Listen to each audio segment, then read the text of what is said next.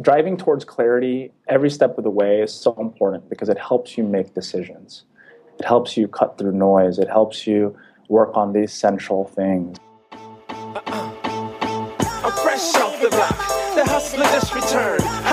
Welcome to the Success Lab podcast, where entrepreneurs collaborate to achieve greatness. And now, your host, Beth Cochran. Most entrepreneurs are accustomed to wearing many hats and juggling a near endless supply of priorities, requests, and fire drills. At times, this pressure can become almost unbearable.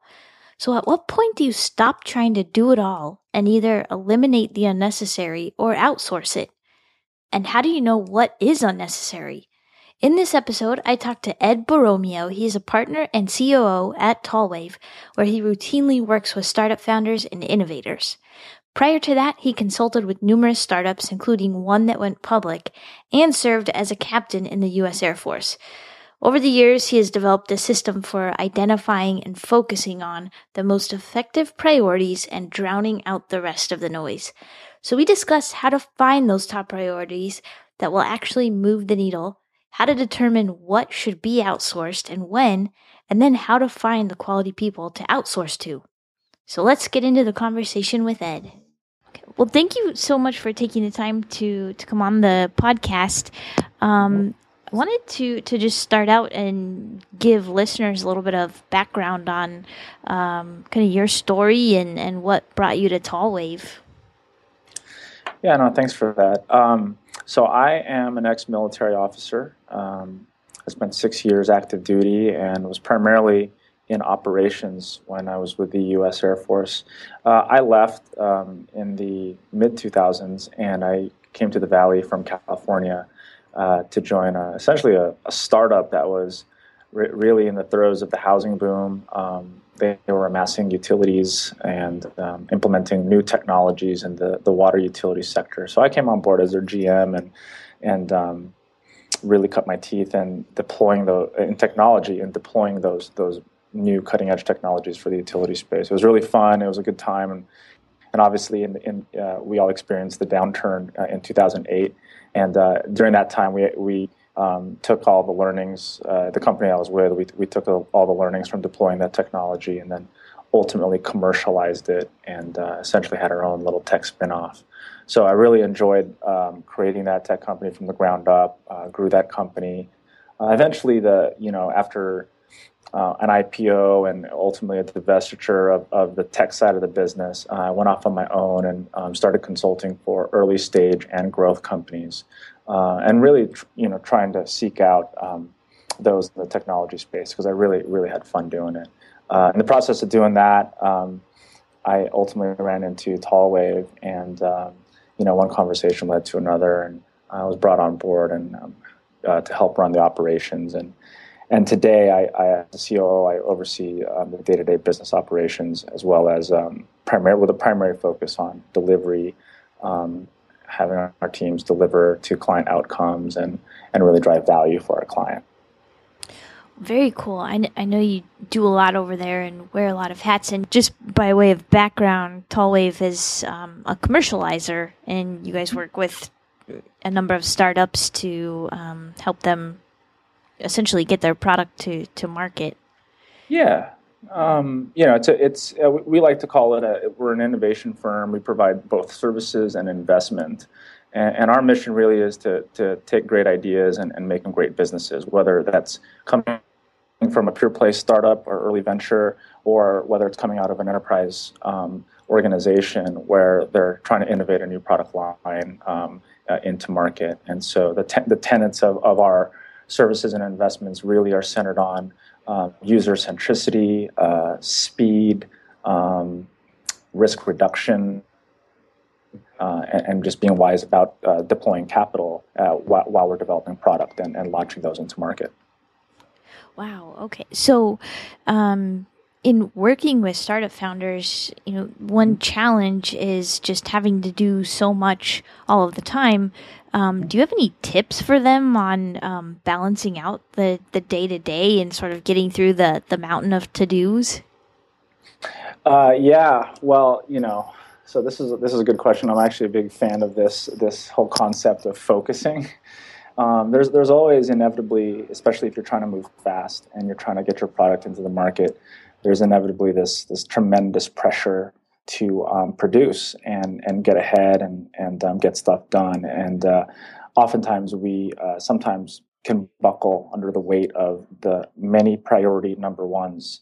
And so, uh, you know, it's a challenge. Um, but what I what I recommend and what I always essentially try to practice my, to myself is just take just take it a, a month at a time or quarter at a time. Obviously, presumably, these companies have a long term vision. But what are the out? I, I always start with outcomes. What are the outcomes that that are that matter most in the next month and in the, in the next quarter? And, and what are those main things? And, and I'd highly recommend to keep it to three to five things. What are those main things that, um, that, that can really move the needle towards accomplishing those outcomes?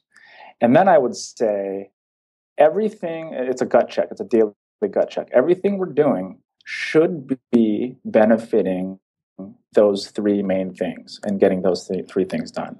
And if, if they're not, you really got to question whether they're necessary activities for the organization or for oneself. Um, so I think holistically and organizationally, uh, that would be you know my my advice and sort of tip for for founders is like what am I trying to accomplish? What is that outcome? And what are just those three to four things that that really really matter most that I have to move forward? And and we have to just consider everything else outside of that is pretty much noise. I know that's hard to do, um, but but I think what we'll find is that you know doing three to four things and nailing it, and doing it really well, um, and accomplishing that is far better than doing ten things, uh, you know, in a mediocre fashion. So, um, and I've found that you know that's just some effective way to to move the needle. It's ten yards at a time. I love that. That's because it can really become overwhelming when you're thinking big picture and all of the things that you need to do. And that's such a great way to simplify it. Yep. Um, the other thing I would add to that is just from a personal standpoint is um, that that's if you're looking at it from, uh, you know, what am I doing the next month, the next quarter? Um, but another, the, so I learned this from somewhere, I forget where, but I take a little um, three by three post-it note and, and I write down uh, on a weekly basis um, what it is is most what is the one or two things that are most important for the week. And i write it down and i take this little three by three and i peel it off and i put it in my pocket. I put my hands in my pocket a lot but um, i learned this from somebody so i'm not taking credit for it but it's it's actually effective for, for a guy like me. I'll just speak for myself but every time i put my hand in my pocket i feel the paper and i pull it out and i and i frustrate myself if i haven't gotten it done yet. And so, um, you know, feeling those weekly wins is important. And, and again, uh, taking sort of the same principle is what are the one or two things that matter most this week, and uh, knocking it off the list uh, is, uh, you know, feeling like you won something, and it actually drives momentum, and in and of itself is a force multiplier. So uh, that's sort of one tip to kind of get away from the distractions and the, and the noise and really focus. Apart from just carving out quiet time, right? So I love that. You, has it gotten? I know it can be kind of challenging to even distill it down to uh, those one or two things that you need to accomplish that week. Has did you mm-hmm. find that challenging initially, and how did you? If so, how did you kind of work yeah. towards getting to that point? Yeah. Um, so this is a great question, right? And it really kind of speaks to the culture of the business. Um, first of all, I, I think that it's easier to do, and you're right, it is hard to distill, but I, I firmly believe that it's easier to do if there's complete clarity and understanding to what success looks like. And so, what you know, what is the target? What are we trying to accomplish? What is that outcome? As I said before, and if you have that understanding, you're better able to sort through noise. And so, noise to me is just like if, if this particular activity isn't lending itself to that outcome, it doesn't belong uh, and that whether that's this week or this month or this quarter. Um, and so I think that's one thing is that it is hard to distill, but I can't stress enough how important it is to have clarity on the outcome and really understanding of the business. I think what I find too often is that as founders and companies are in their growth stages and formative stages, they cobble the team together. And yeah, we talk about culture building and all that, but um, a big part of that, I think, is really connecting people to the business, understanding how the business operates, what it's trying to accomplish, how it makes money, um, its growth path, because I think those serve as pillars, um, if you will, or you know, orange cones um, for in order to make better decisions. Orange cones on, on you know on, on the road. You know, keep left, keep right. Um, these are sort of the the um, the guides that uh, should allow you to filter what's important and what what is less important, at least at this moment in time. So um, yeah, it's hard uh, to do, but but I think with clarity from the very top and clarity for for, for the true outcome um, for the quarter and for for uh, the near term is is is one way to help distill that. I would also add that it's it's not healthy to overplan and spend your day organizing, but boy, you ought to do it right out of the gates each day. You know, ten minutes of just clarity of what's important and what isn't today, this week, and this month, and this quarter uh, and doing that repeatedly is, is, is a way to continually filter and adjust fire on priorities um, regularly. That is such great advice, and um, kind of goes back to Have you ever read The One Thing by Gary Keller? You know, I actually haven't. Is that a good book? It is, and it kind of it just reminded me of what you said. What's important um, this year, this month, and breaking it down almost to the by the day. Right. Um, and what's the one thing I need to do at this moment to get me towards that long term goal? Yeah, yeah, exactly. That's how I like to operate, and it's it's always what I suggest to to my peers and our our staff is is what is that one thing today, this week, what matters most um, to get to the outcome, and and then I think that again, if people have better business context, not just context in their role or their craft or their skill set, but context for how that inures to the benefit of the business, people can actually be a little more autonomous and exercise their autonomy and empowerment and make better decisions, including filtering what's important. That's that's so key. I'm glad that you um, brought that up and and suggested mm-hmm. that path. Um, so you know, one other key thing that that a lot of entrepreneurs and startups eventually have to face is um, hiring or outsourcing, at what point do you recommend? Because sometimes the budget's not there. At what yeah. point do you recommend that um, founders start to outsource? Um, okay, so that's that's good. So uh, I guess there's a few signals, and um, there's probably a, a, host of reasons why why founders would outsource or companies in general, um, particularly early stage companies. So I think one of them is obviously pipeline. You know, if, if for example, if you know, no revenue, no company, right? And so, um, and you, you got to be fiscally responsible. And so, sometimes instead of assuming overhead, um, it and you may not be comfortable doing that right away uh, to marry yourself to that overhead. outsourcing is a great option, particularly if you find a good partner, a good capable partner that has innovative flexible ways of, of cutting deals with you. Um, and uh, so, so you know, I think that's important of understanding that hey, that based on the pipeline, based on where we are on uh, financially, um, I, would I'd always recommend that you know sort of crawl before you run or walk rather, and and um, find ways to outsource. In that way, you're you're also networking. You're you're you know you're developing good good business uh, deals with people, and you're probably learning a thing or two along the way. And then understanding whether how critical that function is to your business, um, and doing that in a fashion without committing yourself to that overhead right away. I think that's one sort of signal or one one instance uh, or situation where a company would do that. Another instance would be just understanding what's core to your business, what a core competency ought to be, uh, and what isn't. Um, I think that's a signal too. Is like you know if, uh, the core of your business, you probably want to insource all that and have it in house. But for those things where there are other people that are more qualified and it is a core, it isn't a core function of your business. Um, outsourcing could be a good option, uh, particularly if you have again a good partner out there that can deliver well. Um, so I think those are two two sort of uh, situations where outsourcing would would make sense. Um, and then I think the last thing was just be timing. So uh, is is how long does this function exist? If it's a short term thing, if it's a long term thing, obviously that's a that's an obvious uh, criteria for whether you're outsourced or insourced. Okay, yeah, that that makes perfect sense. Um, eh, so once you decide to um, mm-hmm. outsource, do you have any tips for finding the appropriate person or, or a quality person? Because it can be so yeah. tough to find whether you're hiring or just contracting work out. Yeah, Um, gosh, so this is yeah, totally. I've had my fair share of uh, been bitten by this uh, in the past. Um, so you know, I think the standard things you definitely want a couple. I think a couple things to keep in mind is you want definitely want to see their work. Um, uh, I think having having some samples of their work and some examples of um, and references are totally important. Um, so you want to see tangibly what they produced. You want to know that they have some references out there and that those reviews are good.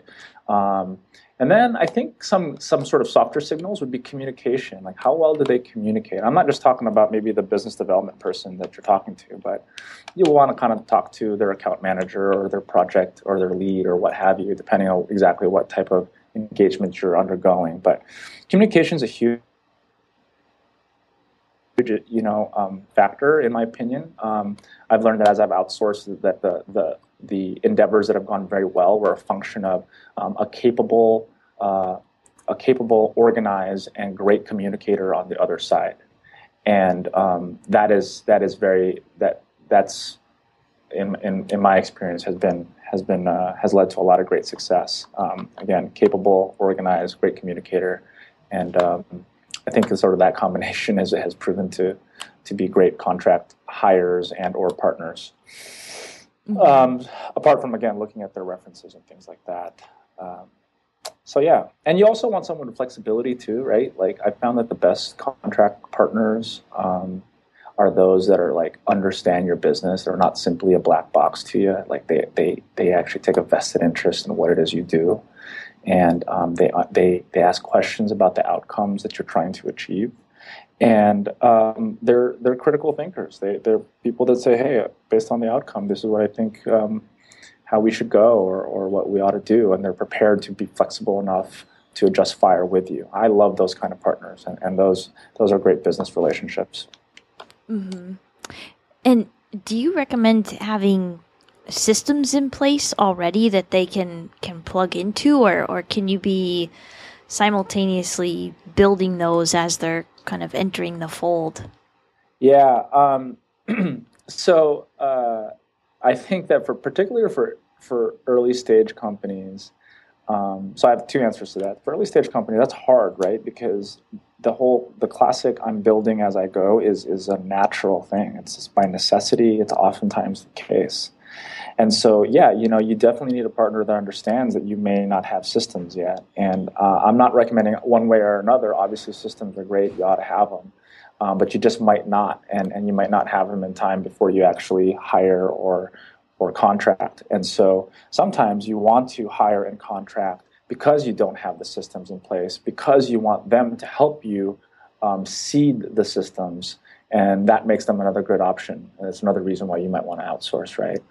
Um, so I think that's one thing is that you're not necessarily always going to have them, and you're you're going to likely outsource and or hire in order to to incrementally build your systems. The other piece is that if you already have a system and it's working for you, you definitely want a contractor or, or a hire a contractor or a hire that that can work is flexible enough to work within your system. Um, I've seen that where you know, for example, Tallwave, we have at Tallwave we have a way of, of doing things, um, a way of managing our clients, um, you know, the way the way of just driving an engagement to the outcomes for our clients and, and, and those that we invest in.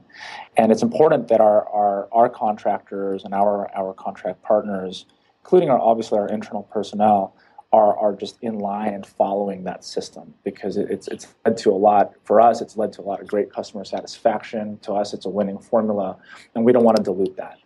And so we do uh, look forward to contractors that can fit into the system uh, if, if you have it, right? So, uh, and a tip for that is just be upfront about it.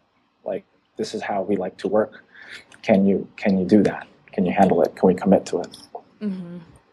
Yeah. Um, and then I had a couple of other questions. One was, um, sure. do you have any favorite tools, either um, maybe a go-to resource for finding support, or um, even something for time management or productivity? Yeah, no, that's a that's a good question. No, I'll I'll tell you some of the tools that I'm particularly enjoying at the moment. Um, just some what we use we use Freckle for timekeeping. I think I find it very straightforward and simple. At least you know it's uh, it's not too heavy. Uh, I'm not a big fan of things that are just administratively burdensome, and um, I can appreciate that some of these tools don't have the dexterity as other say maybe some heavier or enterprise level tools have. But I, I like the lightweight uh, fashion of some of these tools we're using, like Freckle and like Slack. Um, and obviously, we're, we're, we're, we're on a Google platform here. Really enjoy that, um, just the collaboration aspect of it. Um, so, yeah, those are some tools Slack, uh, Trello, Freckle. Um, and our Google platform have been quite helpful for us. In terms of um, productivity, um, I don't I don't have any productivity tools per se, apart from the ones I've mentioned. Um, for me, productivity is a function of, of, of primarily practice. Uh, some of the stuff we talked about earlier on this on this talk was just a matter of focus. Um, so for me, productivity is the yellow sticky in my pocket and mm-hmm. um, my list app. I have an I have an app on my my iPhone called Clear, and um, it's just a big list making application, and uh, I operate off of that. Um, uh, certainly, being an ex military guy, uh, I it, it's just what drives me. So, I uh, I make lists on that, and then I, I make a, I make a short list on my little yellow sticky and put it in my pocket. I love I love the sticky note idea. I'm gonna try that. Hmm. Um, and w- were lists is that something? So you said um, being a former military guy was that kind of something that was big Oh yeah, it was like um, it, it, was there lists to, to, to your heart's content in, in, the U.S. military. It's uh, you know it was a way. It's a simple concept, and I'd highly recommend not to overdo it. Um, but it was just one of those things. It was built into everything. In my early training as a military officer, it was it was uh, you know lists and checklists and making sure that you've covered the bases. It was just a part of the standard operating procedure. And I've carried that into obviously civilian life and business life, and, and not to the extent that maybe, you know, the the Department of Defense has taken it, but certainly enough to to um, to keep it effective. And there's a book called The Checklist Manifesto um, by a doctor or surgeon named Atul Gawande, I think his name is. I know his first name is Atul. I forget. Uh, but anyways, the book is called uh, The Checklist Manifesto. Um, forget who the author is exactly, but it talks about uh, just list making and and um, how effective it can be, as simple as that might sound, and as you know, uh, um, it's a little bit underrated. I think it was this point, so uh, it's quite effective. Oh wow, I'll have to check that out. And I've I've in the past done um, a couple of shows on how the military really kind of preps you for entrepreneurship. It's mm-hmm. it's pretty intriguing.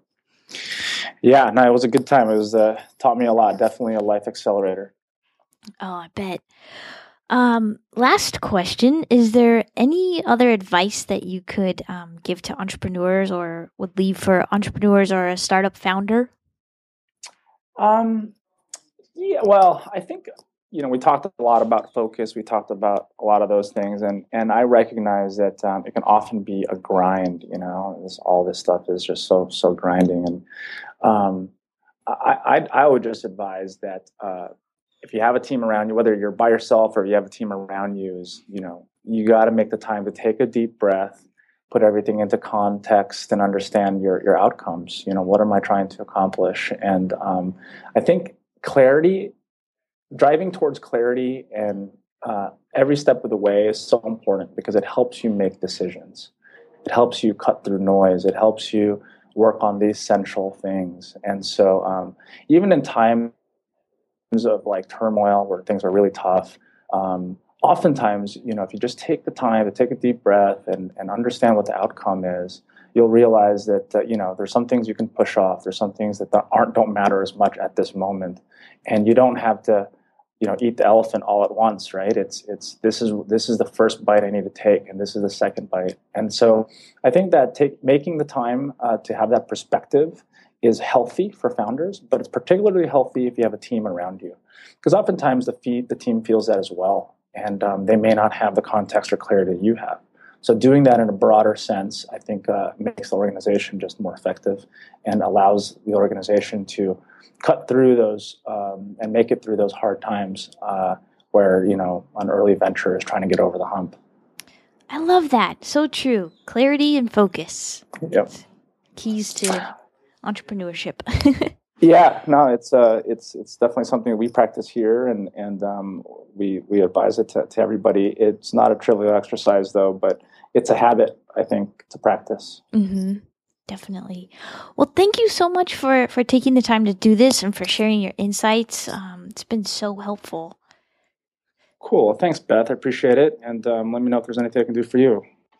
Thank you again to Ed. I know that this conversation really hit home for me as I often struggle with the the mountain of to-do lists and kind of battling that feeling of overwhelm. So I'll definitely be implementing some of his tactics that he suggested. And the book that Ed mentioned, he was correct. It is called The Checklist Manifesto and it's by Atul Gawande. Um, so I'll throw a link to that in the show notes. But I'm so positive they couldn't see me in a negative. Negative. Not today, no sir. I'll close things out with this quote by Zig Ziglar. Positive thinking will let you do everything better than negative thinking will. So keep that in the back of your mind or maybe in your pocket on a post it throughout the week. For this week's Biz Hack and past episodes, head over to successlab.fm. Next week, I'm in the lab with Ryan Hermansky. He is the co founder of Talk to Legends, which is a cool new app that just launched in the App Store that essentially allows fans to schedule times to talk with their favorite pro athletes. It's very cool. So, we talk about how he took this idea from concept to reality and how he did it all while juggling a full time job. So be sure to tune in, and until then, have a prosperous week. Let's go again. I love you, haters. They make my focus strong. They keep me motivated to get my hustle on, get my guap up. No Scott story. People see me, but they just don't know. People see me, but they just don't know. Uh just don't know. Uh.